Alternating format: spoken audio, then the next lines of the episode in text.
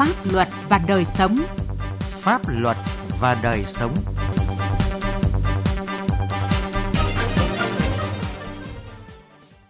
Thưa quý vị và các bạn, chương trình Pháp luật và đời sống hôm nay xin chuyển đến quý vị và các bạn những nội dung chính sau đây. Nâng cao chất lượng công tác xây dựng, thẩm định, văn bản quy phạm pháp luật. Án dân sự tồn động, nguyên nhân từ phía cơ quan thi hành án. Pháp luật đồng hành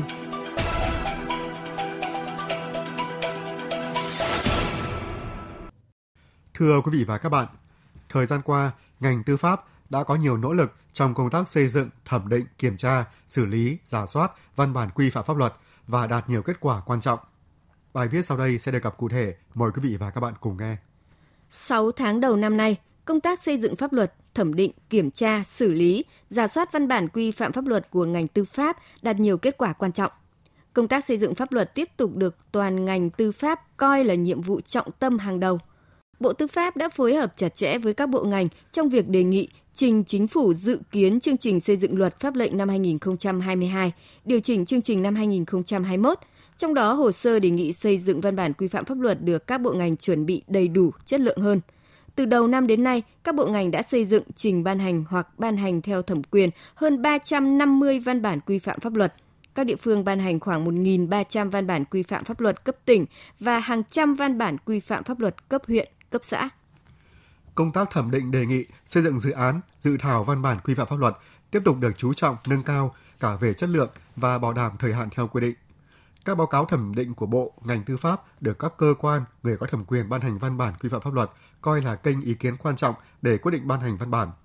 6 tháng đầu năm nay, Bộ Tư pháp đã tổ chức thẩm định 8 đề nghị xây dựng văn bản và 60 dự án dự thảo văn bản quy phạm pháp luật. Tổ chức pháp chế các bộ, cơ quan ngang bộ thẩm định 320 dự thảo. Các sở tư pháp thẩm định hơn 100 đề nghị xây dựng nghị quyết của Hội đồng Nhân dân và hơn 1.700 dự thảo văn bản quy phạm pháp luật.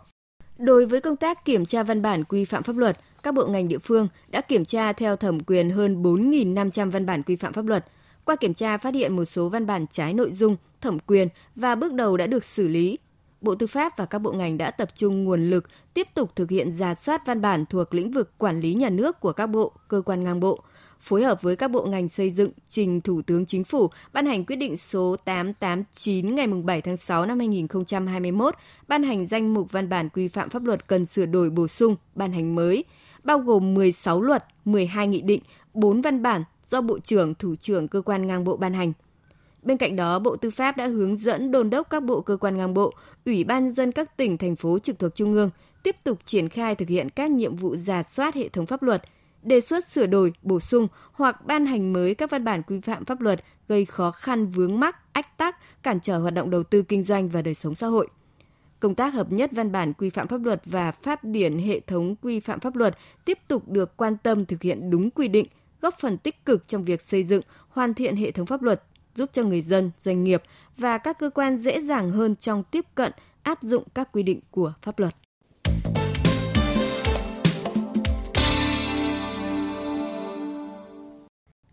Thưa quý vị, thưa các bạn, 5 năm qua, cả nước có hơn 309.000 vụ án dân sự tồn động, với tổng số tiền phải thi hành là hơn 211.000 tỷ đồng.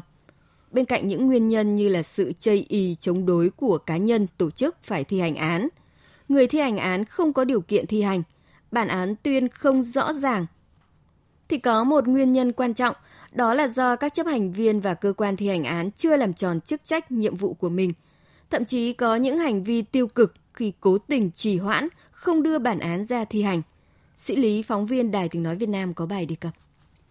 Theo bản án của Tòa án dân quận 1 Thành phố Hồ Chí Minh, từ năm 2010, công ty Kim Đại Dương phải trả cho ông Nguyễn Văn Tuấn 21 tỷ đồng. Kèm theo đó là các quyết định áp dụng biện pháp khẩn cấp tạm thời phong tỏa kê biên tài sản để đảm bảo thi hành án. Năm 2015, cơ quan thi hành án dân sự quận 1 đã bán đấu giá tài sản kê biên được 34 tỷ đồng nhưng không trả tiền cho ông Nguyễn Văn Tuấn và cũng không giao tài sản cho người chung đấu giá. Đáng nói hơn là chấp hành viên chỉ yêu cầu trung tâm đấu giá chuyển 11 tỷ đồng vào tài khoản của thi án dân sự, còn hơn 23 tỷ đồng còn lại gửi vào ngân hàng với lãi suất là 3,1% một năm, thấp hơn gần 3 lần so với lãi suất cơ bản theo quy định của ngân hàng nhà nước, gây thiệt hại lớn cho người được thi hành án. Hai năm sau đó, để hợp thức hóa việc này, chấp hành viên đã viết đơn khiếu nại kết quả đấu giá do chính đơn vị mình thực hiện. Năm 2020, Thanh tra Bộ Tư pháp đã ban hành kết luận khẳng định việc bán đấu giá tài sản là đúng và kiến nghị Cục Thi án dân sự Thành phố Hồ Chí Minh tổ chức bàn giao tài sản cho người mua và giao tiền cho người được thi hành án. Luật sư Nguyễn Minh Đức, đoàn luật sư Thành phố Hồ Chí Minh khẳng định, trong những vụ việc như vậy, cán bộ thi hành án đã lợi dụng chức vụ làm trái pháp luật. Đấy, tôi cho rằng là một cái thiệt hại rất là lớn trong cái việc mà không làm đúng cái chức trách nhiệm vụ của mình, có đầy đủ các cái dấu hiệu của cái tội là lợi dụng chức vụ quyền hạn trong thi hành công vụ và có cả cái dấu hiệu của cái tội là không thi hành án.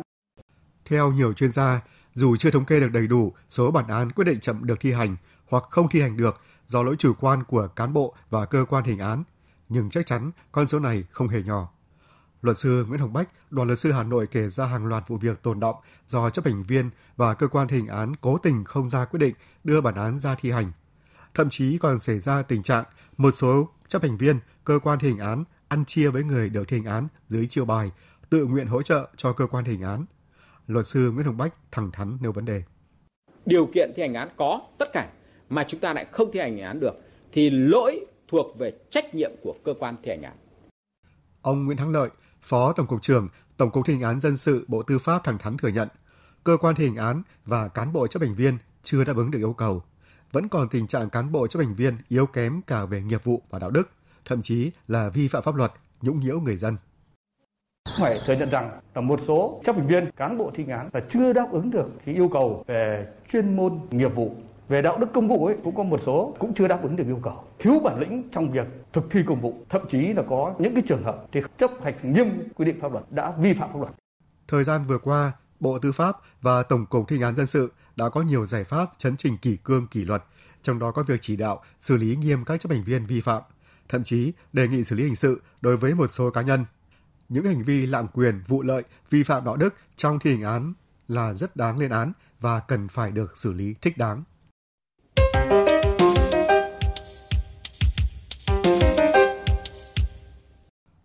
Thưa quý vị và các bạn,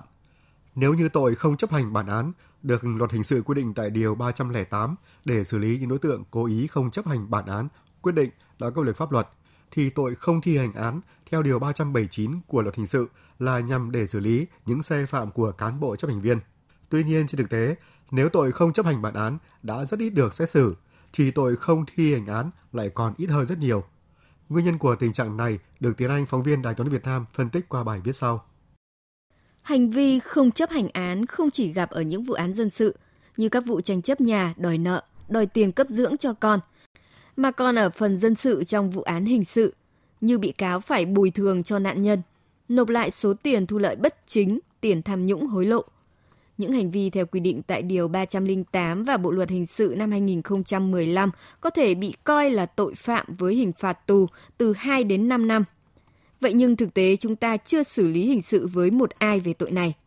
Theo ông Nguyễn Thanh Thủy, nguyên Phó Tổng cục trưởng Tổng cục Thi hành án dân sự Bộ Tư pháp, nguyên nhân của thực trạng này do chưa có hướng dẫn cụ thể rõ ràng cái điều kiện để xử lý về hình sự đối với cái tội không chấp hành án là đã áp dụng biện pháp cưỡng chế cần thiết nhưng mà vẫn không thực hiện thì hiểu thế nào là áp dụng biện pháp cưỡng chế cần thiết. Nếu như hiểu ý nghĩa biện pháp cưỡng chế cần thiết theo thi nhãn dân sự á tức kê biên tài sản thu giữ tài sản nhá thì đấy là biện pháp cao nhất rồi thì còn xử lý hình sự gì nữa? Ừ, về phương diện thể chế là thế nhưng mà về phương diện thực tế thì cũng phải nói là về mặt nhận thức ấy, số các cơ quan nhất là trong các cơ quan nội chính ấy, chưa thống nhất cao về vấn đề này. Có những vấn đề là theo nhận định của cơ quan thi án là cái việc đó rõ ràng là phải xử lý hình sự nhưng mà cơ quan kiểm sát công an thì cho rằng là chưa cần thiết nếu số người bị truy tố xét xử về tội không chấp hành án theo Điều 308 rất ít, thì chúng ta lại chưa hề truy tố xét xử ai về tội không thi hành án theo Điều 379 Bộ Luật Hình sự. Theo điều luật này, thì người có thẩm quyền mà cố ý không ra quyết định thi hành án hoặc không thi hành bản án, quyết định của tòa án đã có hiệu lực pháp luật, thì bị phạt cải tạo không giam giữ đến 3 năm hoặc phạt tù từ 6 tháng đến 3 năm – Vậy nhưng thực tế chưa có chấp hành viên hay thủ trưởng cơ quan thi hành án dân sự nào bị điều tra truy tố xét xử về tội này. Rất nhiều bản án đã có hiệu lực pháp luật, có điều kiện thi hành. Người được thi hành án đã có đơn yêu cầu thi hành, nhưng cơ quan thi hành án không ra quyết định đưa bản án ra thi hành hoặc ra quyết định nhưng không tổ chức thực hiện. Qua công tác kiểm sát thi hành án dân sự, mỗi năm Viện Kiểm sát Nhân dân các cấp ban hành hàng chục văn bản kháng nghị, kiến nghị xử lý hành chính đối với một số chấp hành viên có sai phạm trong thi hành án. Một số chấp hành viên ở các địa phương cũng đã bị xử lý hình sự về các tội khác nhau như tội cố ý làm sai lệch hồ sơ, tội thiếu tinh thần trách nhiệm, nhưng chưa có một ai bị xử lý về tội không thi hành án. Vì sao vậy? Ông Nguyễn Anh Dũng, thẩm phán tòa án nhân dân cấp cao tại Hà Nội cho rằng không thi hành án được hiểu là không làm bất kỳ một động tác nào để thi hành án, khác với việc có làm nhưng làm chưa đến nơi đến chốn. Trong khi đó, dấu hiệu của tội không thi hành án được quy định trong Bộ luật hình sự còn chưa rõ ràng, khó có căn cứ để xác định một chủ thể đã phạm tội này và cũng không loại trừ tình trạng ngại va chạm né tránh của các cơ quan tố tụng. Điều luật quy định ấy, người nào có thẩm quyền ấy mà cố ý không ra quyết định thi hành án hoặc không thi hành bản án ấy, quyết định của tòa án gây hậu quả nghiêm trọng hoặc đã bị xử lý kỷ luật mà còn vi phạm. Thì vậy hiểu như thế nào là cố ý? Ví dụ như trong thời hạn bao lâu mà chấp hành viên không ra quyết định thi hành án được gọi là có tội? Căn cứ vào hành vi nào của chấp hành viên để quy kết họ đang cố ý không thi hành án. Còn dưới góc nhìn của nhiều luật sư thì việc luật chưa rõ hay chưa có hướng dẫn thế nào là cố ý không ra quyết định thi hành án hay không tổ chức thi hành án, thế nào là hậu quả nghiêm trọng, chỉ là một trong những nguyên nhân. Không thể vì lý do này mà không truy tố, xét xử được. Theo luật sư Nguyễn Văn Học, giám đốc công ty luật Anh Vũ, Hà Nội, thì một bản án hay quyết định của tòa án không được đưa ra thi hành là có hậu quả nghiêm trọng. Do đó, khi có hành vi không ra quyết định thi hành án hay không tổ chức thi hành án là đã có thể xử lý hình sự. Cái mà xác định là gây hậu quả nghiêm trọng đây thì chúng ta cũng là cái điều đáng bàn. Theo quan điểm của tôi là bản án không được thi hành đã là nghiêm trọng. Bản thân một cái bản án khi đã được tuyên nhân danh nhà nước Việt Nam thì có nghĩa là cái, cái quan hệ xã hội đó đã được nhà nước bảo vệ bằng một cái bản án thì cái bản án này phải được thi hành và không thi hành tức là cái hậu quả hay cái nghiêm trọng đã xảy ra. Từ nhìn nhận phân tích đó, xem ra nếu chúng ta không kịp thời ban hành các văn bản hướng dẫn chi tiết thi hành các điều luật cụ thể cũng như không nâng cao trình độ năng lực nhận thức và trách nhiệm của các cơ quan tiến hành tố tụng thì các tội liên quan đến thi hành án vẫn khó có thể xử lý một cách có hiệu quả. Và như vậy, mục đích mà các điều luật đặt ra đã không thể đạt được trong thực tế cuộc sống. Thưa quý vị và các bạn, đến đây chúng tôi xin kết thúc chương trình Pháp luật và đời sống hôm nay. Chương trình do biên tập viên Sĩ Lý biên soạn. Cảm ơn quý vị và các bạn đã quan tâm theo dõi. Bạn là đối tượng được trợ giúp pháp lý như trẻ em, người thuộc hộ nghèo, người có công với cách mạng, người dân tộc thiểu số cư trú ở vùng có điều kiện kinh tế xã hội đặc biệt khó khăn. Khi gặp vướng mắc về pháp luật, trừ lĩnh vực kinh doanh thương mại, bạn sẽ được tổ chức thực hiện trợ giúp pháp lý nơi bạn cư trú hoặc nơi vụ việc xảy ra giúp đỡ pháp luật miễn phí. Hiện nay, mỗi tỉnh, thành phố trực thuộc Trung ương có một trung tâm trợ giúp pháp lý nhà nước là tổ chức chuyên trách thực hiện trợ giúp pháp lý. Trung tâm trợ giúp pháp lý nhà nước là đơn vị sự nghiệp công lập trực thuộc Sở Tư pháp.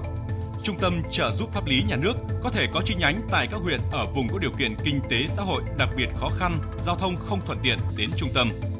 Ngoài ra ở các tỉnh, thành phố trực thuộc Trung ương còn có thể có các tổ chức hành nghề luật sư, tổ chức tư vấn pháp luật ký hợp đồng thực hiện trợ giúp pháp lý với Sở Tư pháp, tổ chức hành nghề luật sư, tổ chức tư vấn pháp luật đăng ký tham gia trợ giúp pháp lý sẽ giúp đỡ bạn.